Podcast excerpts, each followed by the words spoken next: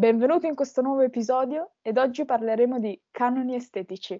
Faccio partire te, Mary. Ah, così. Sì, diretta.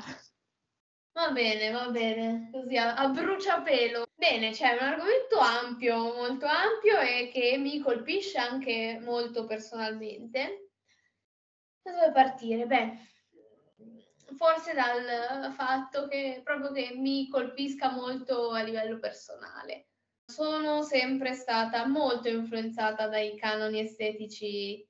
Praticamente il mio opposto. A me non è mai fregato un bel niente dei canoni estetici, tu invece no. fissa. Allora, non sono una e non sono mai stata una che, se vogliamo parlare di canoni estetici anche a livello di moda, che si veste in un modo perché va di moda, nel senso, magari vedo quella cosa che va di moda, dico, ah, mi piace, la provo, però non ho mai cambiato il mio stile per la moda. Parte, sì. Esatto, quello no. Però per quanto riguarda invece il, um, il mio aspetto esteriore, quello invece mi ha sempre condizionato molto a partire da quando ero piccola, che avevo questa cosa dell'essere bassa, no? Cioè per me quando ero bambina... Solo da piccola? C'è una persona orribile sotto, c'è una persona orribile. Volevo mettere il dito nella piaga. Andiamo serie. Facciamo no, sono tuttora bassa. Io ho il mio potentissimo metro 53. Zitta che te non è che sia molto più alta. 1,65. Davvero, 1,65, sei più bassa. Sulla carta d'identità ho fatto scrivere questo, poi non è, non è detto che sia uguale alla realtà, ma nessuno lo sa. Dicevo, quando stavo parlando di qualcosa di serio, quando ero piccola, appunto, questa cosa dell'altezza mi condizionava molto, no? Ora non me ne frega niente, anzi, mh, mm, lo trovo un valore aggiunto, quello dell'altezza, anche perché a molte persone piace. E qui, vabbè, si tocca anche il tasto del quello che ho appena detto inconsciamente, si tocca il, tasto del poi piacere agli altri, esatto. più che a me stessi. Però appunto, vabbè, ora non è più un problema, però mi ricordo che prima, quando ero piccola, ma par- parlo già delle elementari, era che mi ossessionava e volevo assolutamente cambiarlo. Nel momento in cui l'altezza non è, non è stato più un problema, mi sono fissata su altre cose ogni volta che qualcosa smetteva di essere un problema, ne fuori un altro. Esatto, e col senno di poi mi, cioè, facevo caso che la cosa su cui mi ero fissata non era veramente un problema. Cioè, tipo, mi ricordo età forse 15-16 anni, avevo una fissa per le mie labbra.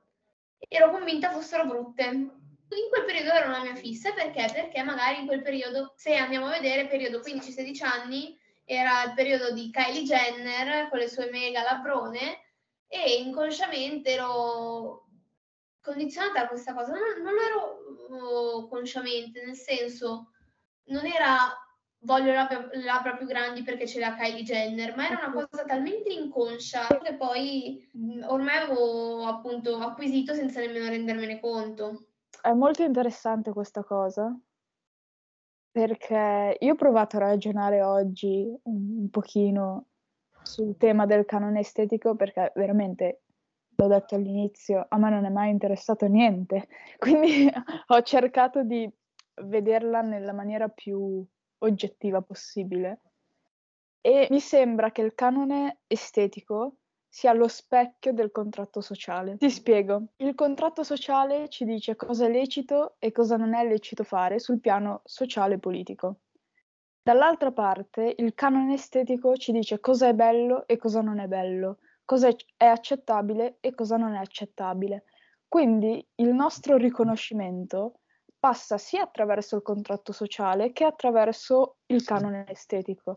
Cioè, noi veniamo riconosciuti e veniamo accettati se siamo il più vicino possibile ad un modello, a qualcosa di riconoscibile.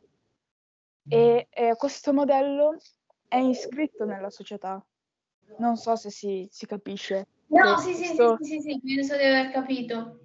Però non è un modello sicuramente fisso, nel senso perché... Sì, esatto, ma non è neanche un modello cioè secondo me non è un modello totalmente esplicito. Cioè, come hai detto tu, era una cosa implicita quella che provavi. Certo, sì, sì, sì, sì, sì.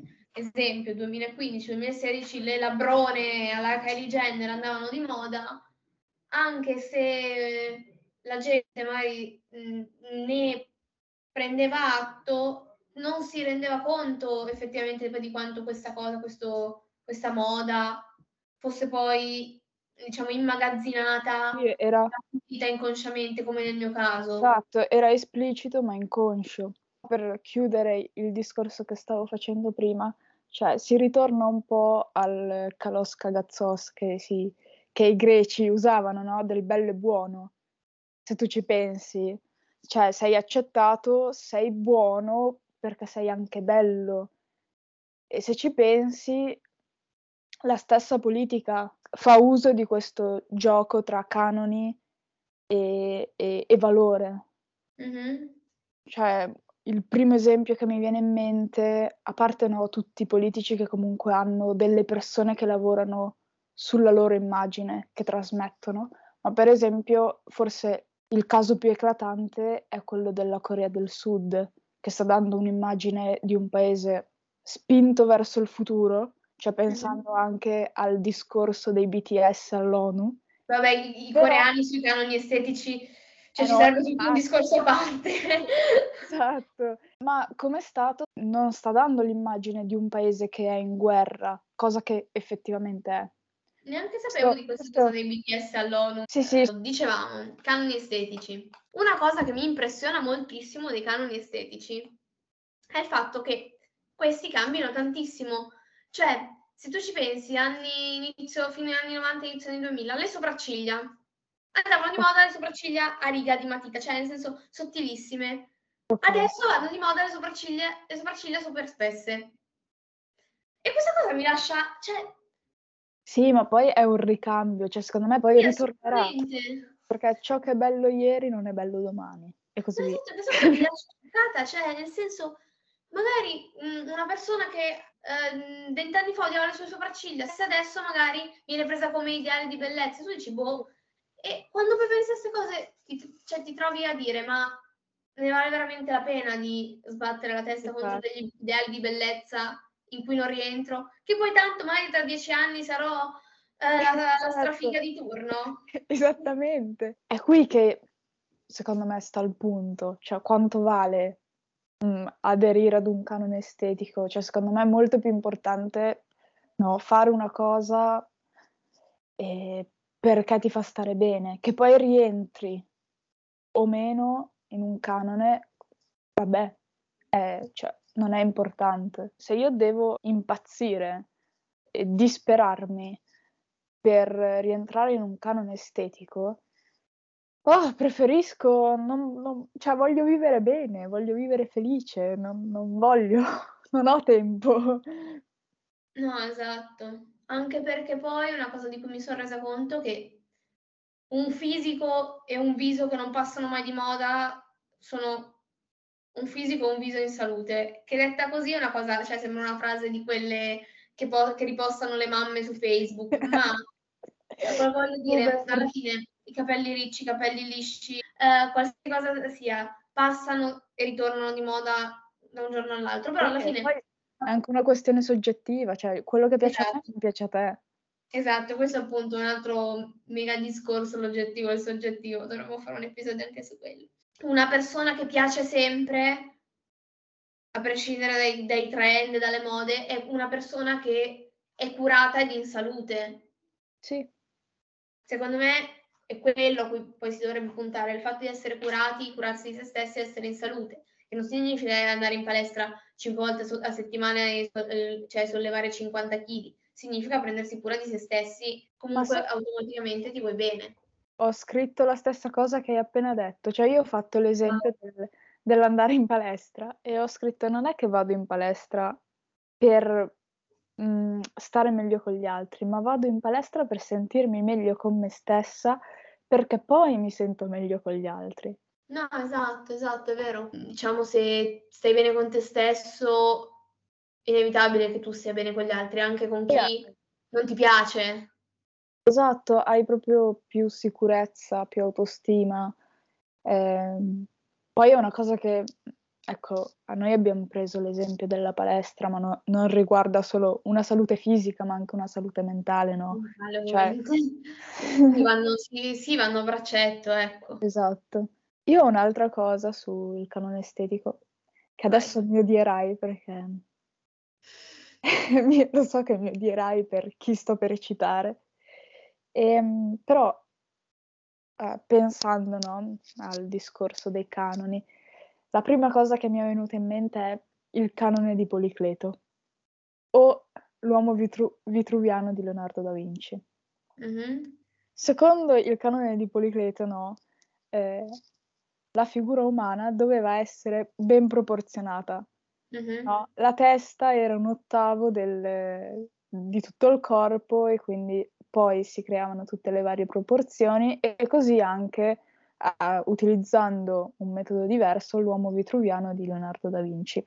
Quindi era una bellezza che era basata sulla razionalità, sull'equilibrio, sulla proporzione. Sulla proporzione. Mm-hmm. Quando se noi in realtà ci pensiamo, la bellezza non ci, non ci si mostra a noi eh, in primo luogo come equilibrio, ma ci si mostra come mh, mm, impulso, come eh, lo Sturm und Drang del romanticismo, no? Impeto e tempesta. E questo ci rimanda direttamente a Apollo e Dioniso. Lo, sa- lo sapevo, lo sapevo. No, Apollo è la razionalità che, che ricuce Dioniso e permette di renderlo accettabile agli dei. E noi facciamo questo. Noi ci conformiamo a un canone per essere accettati. Vero? È un bellissimo collegamento. No, è, è tutto perché ho citato Apollo Dioniso, però Assolutamente molto bello. Vabbè, adesso ormai ho capito che per te Apollo e Dioniso sono una costante nella tua vita, così come poi se vai a pensarci, molti di noi, io sono sicuramente tra queste persone, e non mi riferisco soltanto alla bellezza estetica, cioè alla, alla questione estetica, mi riferisco anche ad altre cose, spesso trovo un fascino, una bellezza nel brutto. Ti capita di vedere quelle opere d'arte, quei disegni che sono brutti. I miei. Scusa, non so come mai, ma oggi non riesco ad essere una persona seria. Oggi tu sei eh, l'Apollo del mio Dioniso.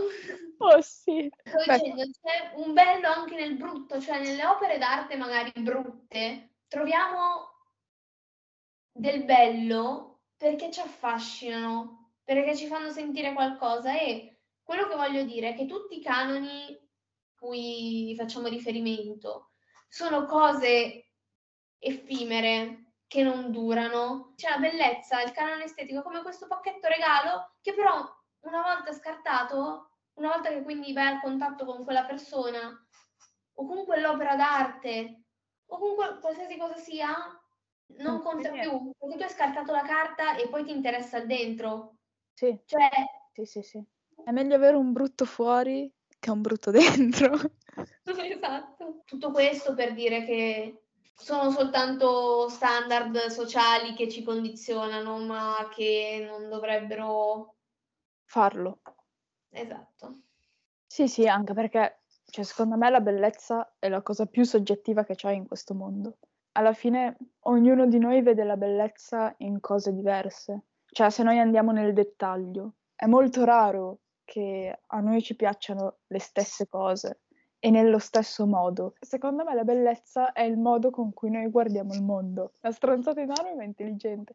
Cioè, è come se ogni persona avesse un paio di occhiali diversi, perché è una persona diversa e quindi vede le cose in maniera diversa. Bene, ci sentiamo al prossimo episodio. Basta, è finito qui. Il caos dell'estetica.